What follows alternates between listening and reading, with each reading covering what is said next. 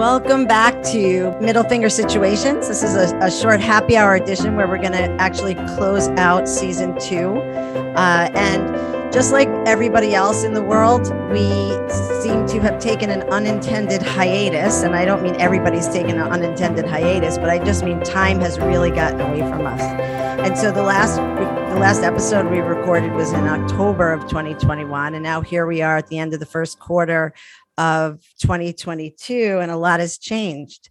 But without us sounding like we're tooting our own horn, which maybe we are a little, when we went back and listened to season two in order to be able to do a wrap up episode like this, we were pleasantly surprised at the at the predictions that we that we put out there and the and the relevant topics and and leaders that we had join us one of the most exciting things that happened for me in between the uh, see the the end of season two and this final wrap up is that I got my partner back. Courtney, uh, welcome back to Medius full time. I couldn't be happier to have you. You you really make me better, which is what you always want in a partner. So thrilled to have you back. I've been here you know, all the way through the hybrid thing, working as a consultant, as an external trusted advisor with my clients. So I've seen it from that perspective. So I'm really interested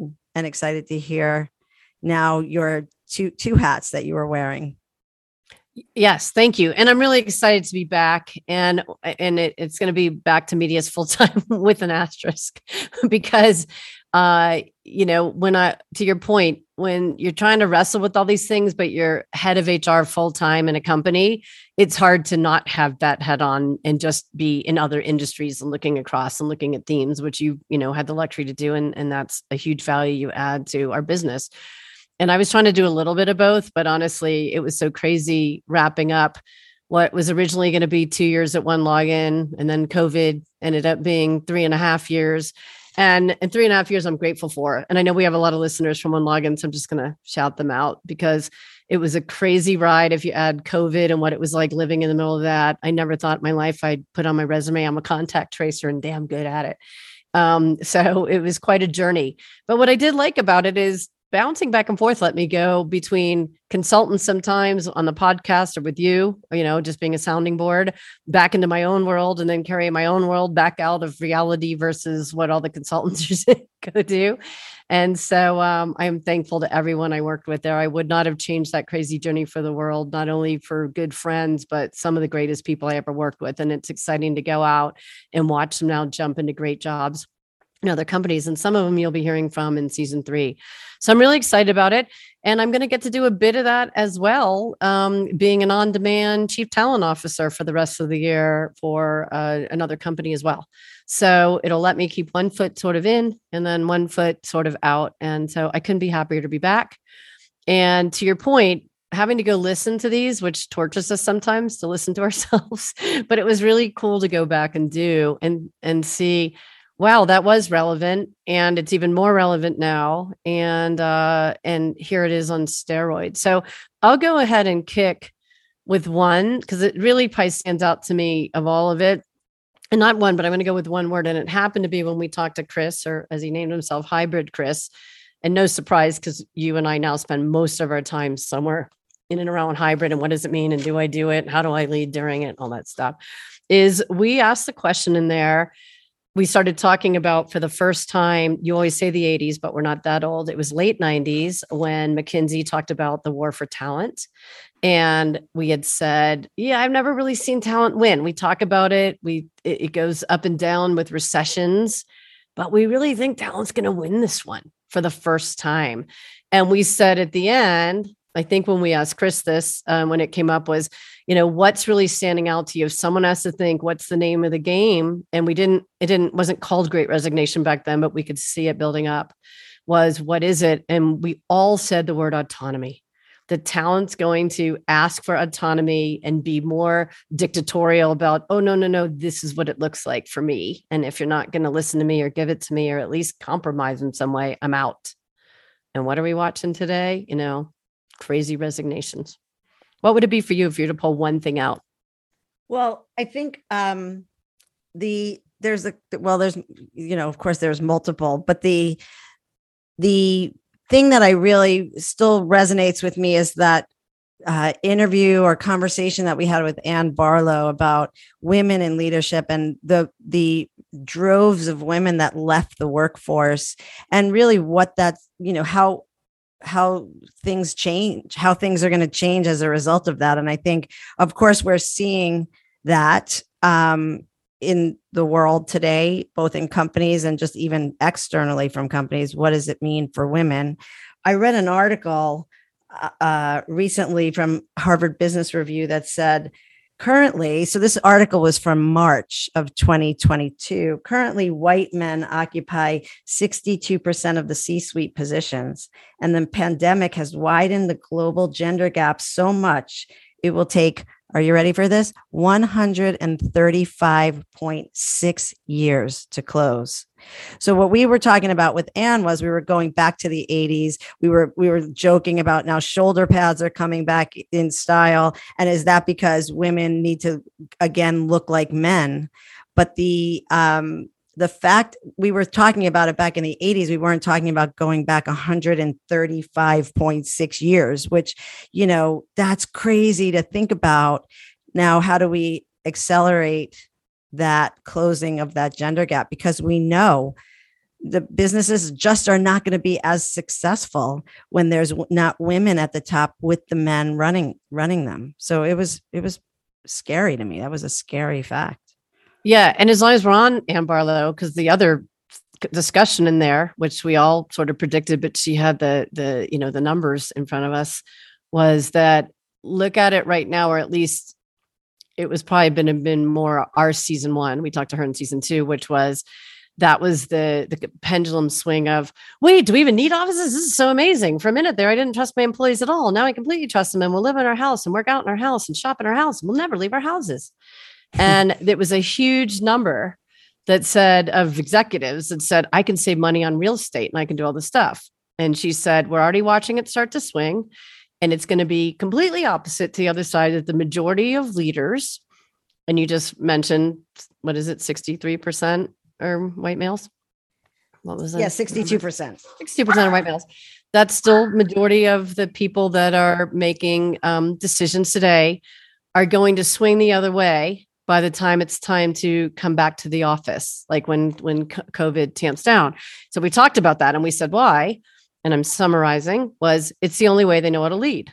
It's it's power control command and control and it's going to get harder and harder as the years go by with hybrid work and remote work because it is the best we still think it's the best idea. It's the best way to go but it requires very good leadership to pull it off and so when you go in and you're trying to pull it off and you can't lead like you did in, in the 80s and 90s and even the 2000s, what are you going to want to do? You're going to go back to what you know, which is command and control. And yeah, I think I'd like you back in and I think I'd like to tell you how and when and maybe what hours and stuff. And of course, we've been watching that play out. We won't call them out completely, but they've been in headlines. The major banks have been hysterical to be watching, right? All the way from you know, a fairly famous CEO saying, You are going to come back in and this is how it's going to work. And 50% of the population did not show up for work, which you would have never seen using kind of Wall Street in quotes as a uh, as a thing you did. Is like, yeah, I think I'm just going to ignore that famous CEO and not come in. And then quickly you saw a little bit of a well wait okay maybe we do need more than 50% of our population to work here right now so let's be a little more flexible and then i just heard another crazy story recently another major bank and this is due to neighbors that live in a city where this major bank is headquartered, said, Oh my God, it's hysterical that these leaders think they're going to tell people to come in and what to do. Because even the ones that, that claim to be nodding and smiling and saying, okay, are having their spouse drive them to work, sit in the car. They run in and lean over the turnstile where I guess the badge switcher is. I mean, the thing where you swipe your badge to say, I'm in because it's mandatory and then run back out and get in their car and go home, which I just to think the greatest story ever because people will either quit or are looking for a job or they're going to find a workaround until they get caught. Then they'll probably quit. But I find it funny and sad that these leaders that are struggling to lead in a new way are just and called it are going to say it's time to go back to work and employees are still like they always have working around the system as in this case i think they should be I'm gonna I'm gonna side with Talon on this one. Yeah, it's I think it's it's crazy. The there was a, you know, Brian Moore talked about the importance of deep connection, especially in this time. And we, what we know is that it doesn't go away. So the need to come back in the office um, is there is there's plenty of people that want to come back in for the right reasons but you know to have people come back into the office to sit with their headphones on and do a zoom call from the office instead of from their house which means that oh i have to get up and take a shower and put on work clothes and then commute and then go sit on the same exact zoom call that i could have done from home is a silly but this the other silly thing really silly is the command and control requirement from the big banks or the big like old school sort of companies that are no lie creating reports that are badge related reports, which is why some people are going in and swiping their badge from the inside out because executives, very senior executives, because I know somebody that works there that is uh, getting these reports that say, help me understand why this person was supposed to be in on Monday, but based on their badge, they weren't in on Monday. They were in on Tuesday instead. And I want to understand the exception. So there's this huge amount of work right now that's being done around exception reporting on the badge swiping reports that not analysts are getting, but C suite leaders are getting and being held accountable to absolutely mind boggling. Like, I wish they would just say, Oh, we had this big innovation meeting and Mary was supposed to be in on it because it was Monday and we made an agreement in advance that everybody was going to come in for the innovation meeting. Mary wasn't there. We lost out on Mary's brilliance. You know, where was she? I would so much rather understand it from that perspective than Mary was supposed to be in on Monday because that's the rule. And go figure out what where she was. I mean, it's craziness what's going on with that too. And mostly because leaders don't know how to lead any other way. Yep. I mean, the the the the not great leaders, the old school sort of leaders of like, I'm in charge and that's why you'll do it. Right. And we're not saying that coming into the office is important and face to face is important. And we'll talk a lot about that because um, we've already started laying out um, season three uh, it's absolutely important, but it absolutely does not mean you'll come into work and it's going to look like this and feel like this all the time, and then it's back to leaders being in charge of how how and what employees do. So I think it's going to be pretty fascinating to watch. It's not surprising that software that uh, tracks people follows them. I even was reading one where it was like somebody's like going to a parking lot and scanning people's license plates which i was like even if you believe that's a great way to lead like some people walk to work, bike to work, take Ubers. Like, where are they in this mix? Like, your license plate wasn't there. Are they now saying you have to actually drive or go buy a car because it's the only way I can know you're actually not leaning over the turnstile and running, but your car is still stuck in the parking lot? I still think there'll be a workaround. But um, it those that software is growing so there's definitely a set of, of leaders that are in the distrustful mode. And not to say and we'll talk about it in episode three there aren't some people working the system on the other side that aren't really working and aren't showing up and have multiple jobs. But i just don't think it's any different than we've said our whole life. Build a company around the 98% you trust that are good and not about the 2% abusers. And that's when you start having software you know tracking you in the parking lot and tracking you in an exception reporting. I just think in this day and age you're going to you're going to get killed in the end. You're definitely not going to have the first choice of talent. You'll be lucky if you have the third or fifth choice of talent based on the people we've been talking to today. So um to get that that was an interesting one. And, you know, and back to Brian Moore, you mentioned I've mentioned Anthem a lot to people because even the ones that are doing it well and starting to open the doors and focus more, I won't even just say on office, but face to face offsites. We keep hearing people say, Oh, thank God there was an offsite. I could connect with people and that kind of stuff.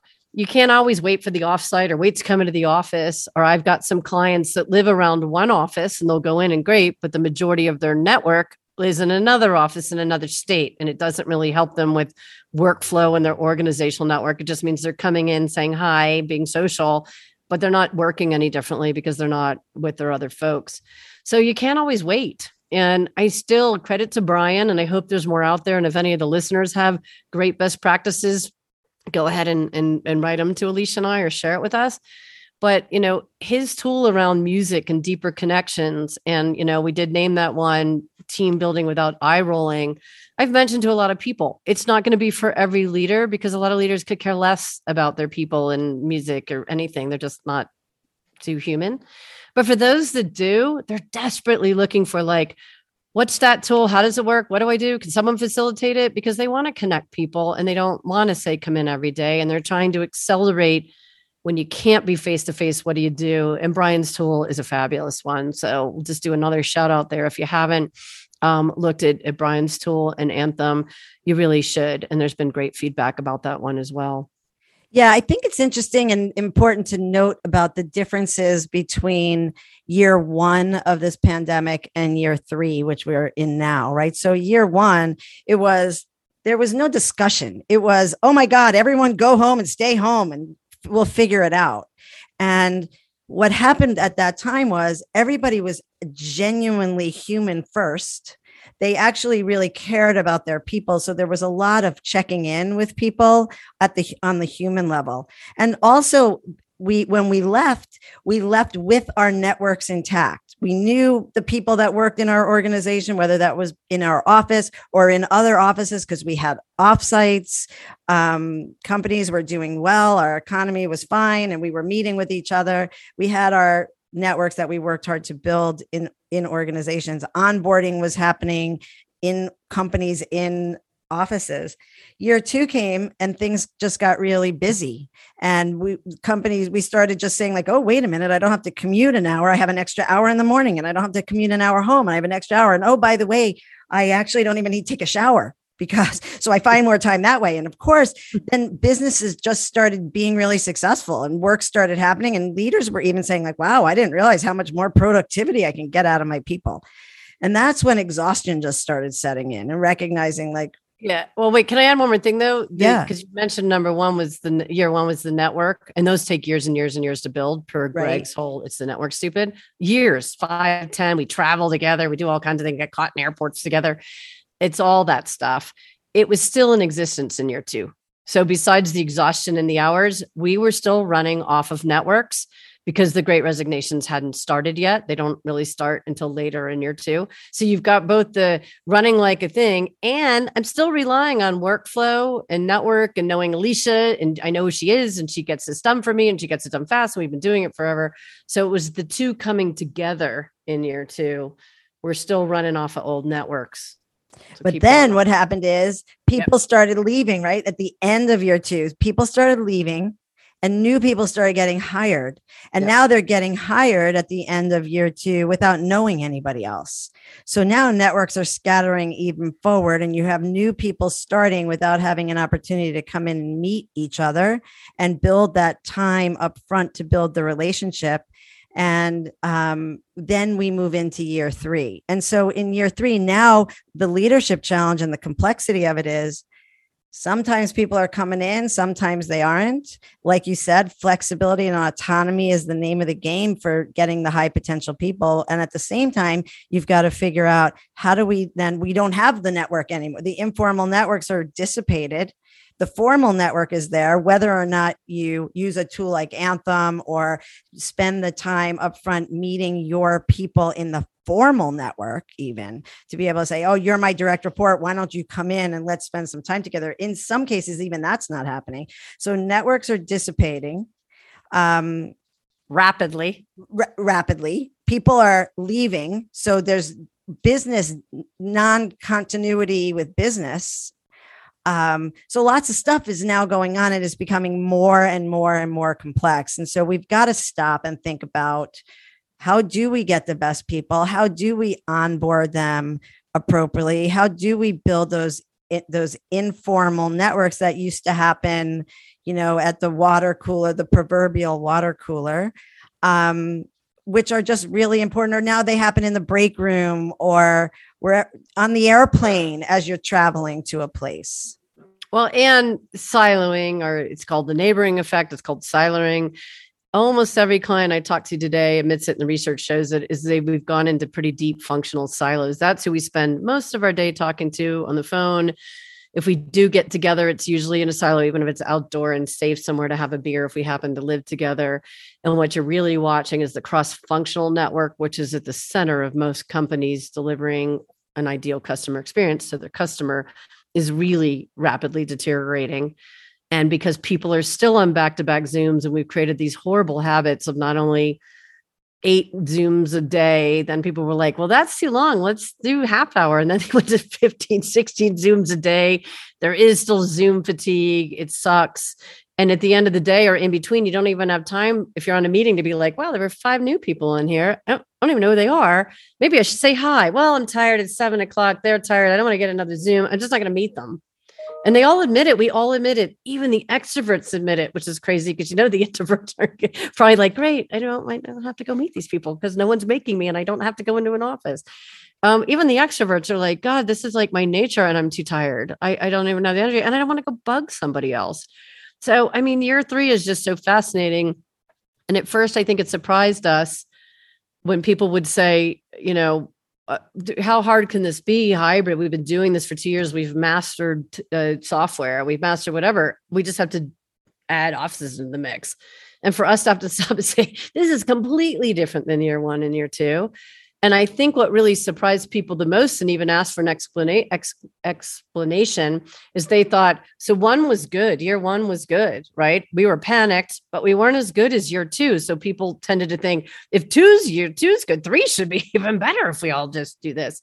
And you hit the nail on the head. One, one was good, but we lost a couple of months of like buying masks and how do I talk to my customers and what are we doing and all kinds of conversations about things. And so we were a little distracted and still did well year two, you hit the nail on the head though. Why was that so good? And why do people think they're going to replicate that in three and four and they're probably wrong?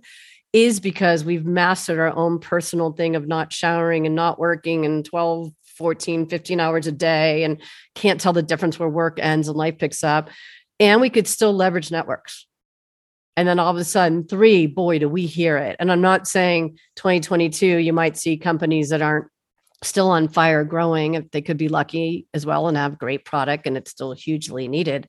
But we're seeing a lot fall off the wagon all the way from the ones that busted out for zoom reasons because everybody needed zoom and wanted pelotons and used instacart and now they're all like oh this isn't going so well. So there's that group but then there's the group that just thinks the leaders think oh my god they can just keep working i know there's a mental health thing but let's keep them on every half hour zooms all day and make them come to the office and make them travel thing it's just collapsing. And you're seeing it in the fact that every month resignations are going up and not down. So we're not over this yet. And the other um, thing that's the other reason is, I mean, we proved in year one that people, even people that work at a call center, we we created the technology where they used to have to come in. Now we've proven that they can do it from home. Well, we, JetBlue proved that 25 years ago. Right. But most leaders still didn't buy it or want to believe it. Right. So now, you know, with the great resignation and with um, talent, which we'll talk about, especially in the beginning of season three. We'll talk to some people um, that had choice. There's so much choice now available for, for people that just to be able to say, um, you know, you can't do it from home. You, this is a job that requires you to be in the office. Well, we've proven that that's really not true. There's not very many of those jobs that actually are required. So you really need to ask yourself, hmm, is it really required or is it you, leader, that likes to see my face here to prove to you that I'm doing something? Um, instead of measuring me by outcomes. And, you know, to your point earlier, there's definitely bad bad apples that are spoiling it for a lot of other people who are trying to get away with something and that's human nature and we're going to see that and that needs to be managed. But you don't punish the many for the mistakes of a few. And it's easier in many times to just make a blanket statement. Everyone's coming back in on tuesdays and thursdays because two people can't be trusted to get their work done and a leader doesn't want to have a tough conversation with them i mean you know again these are things we've been saying for a really long time and the pandemic did nothing except accelerate all of that stuff and sort of prove out the stuff that Greg Pryor was talking about. And um, in our It's the Network Stupid two, two, two season, two episodes. Um, but, you know, Greg Pryor didn't start talking about that stuff with some of his colleagues just during the pandemic. That was actually a conversation that had been happening years and years ago. So it everything just like we said just got accelerated and really excited to move into season 3 Um, Can we wrap up with one thing though before we do on that? Because we Yeah. didn't talk about Chris Motley yet, and it's certainly a perfect ending for that. Because again, spot on on something highly critical, and it was really fun to talk to him. But the two things we highlighted in there was how important mentorship is in general. And you know, you and I went back and forth. There's, yeah, there's check the boxy ones and a lot. No, mentorship's coming up everywhere right now, especially for people in their 20s, earlier career people. Onboarding mentorships making a big comeback again, more like what they want to call the buddy system or whatever, because it's getting really hard to onboard and not meet people and not be face to face and not be at offsites. And we'll be talking to people in episode three about that. But he talks about that. And we can just end on this note. You know, we had a line in there about um, recruiters being very transactional and and we weren't even talking about the topics we're going to talk about in season three when we said that was it was just sort of like it's a process. You may or may not be even passionate when you get on a call with someone. You don't spend every day not what he sees and why he felt he was filling a good void and why people were buying his service was it just was so routinized and so uh, missing empathy and compassion and things like that that getting out of bed every day thinking about how do i get this person to even want to talk to me and then keep talking to me and then come on board? Um, really caught up and we're going to kick off with that in season three and you're going to hear not out of not from chris motley or you and i that sometimes can tend to beat up our own profession. You're going to hear from the people who had choice who talk about where transactional hr or tra- specifically transactional recruiting because they tend to be the first line of an impression of a company how critical it absolutely is. So that one was right on spot as well too. So thank you to everybody who was in season two with us. You gave us some great insight. I think we're still we just talked about we're building still building on every single piece and definitely looking forward to um, season three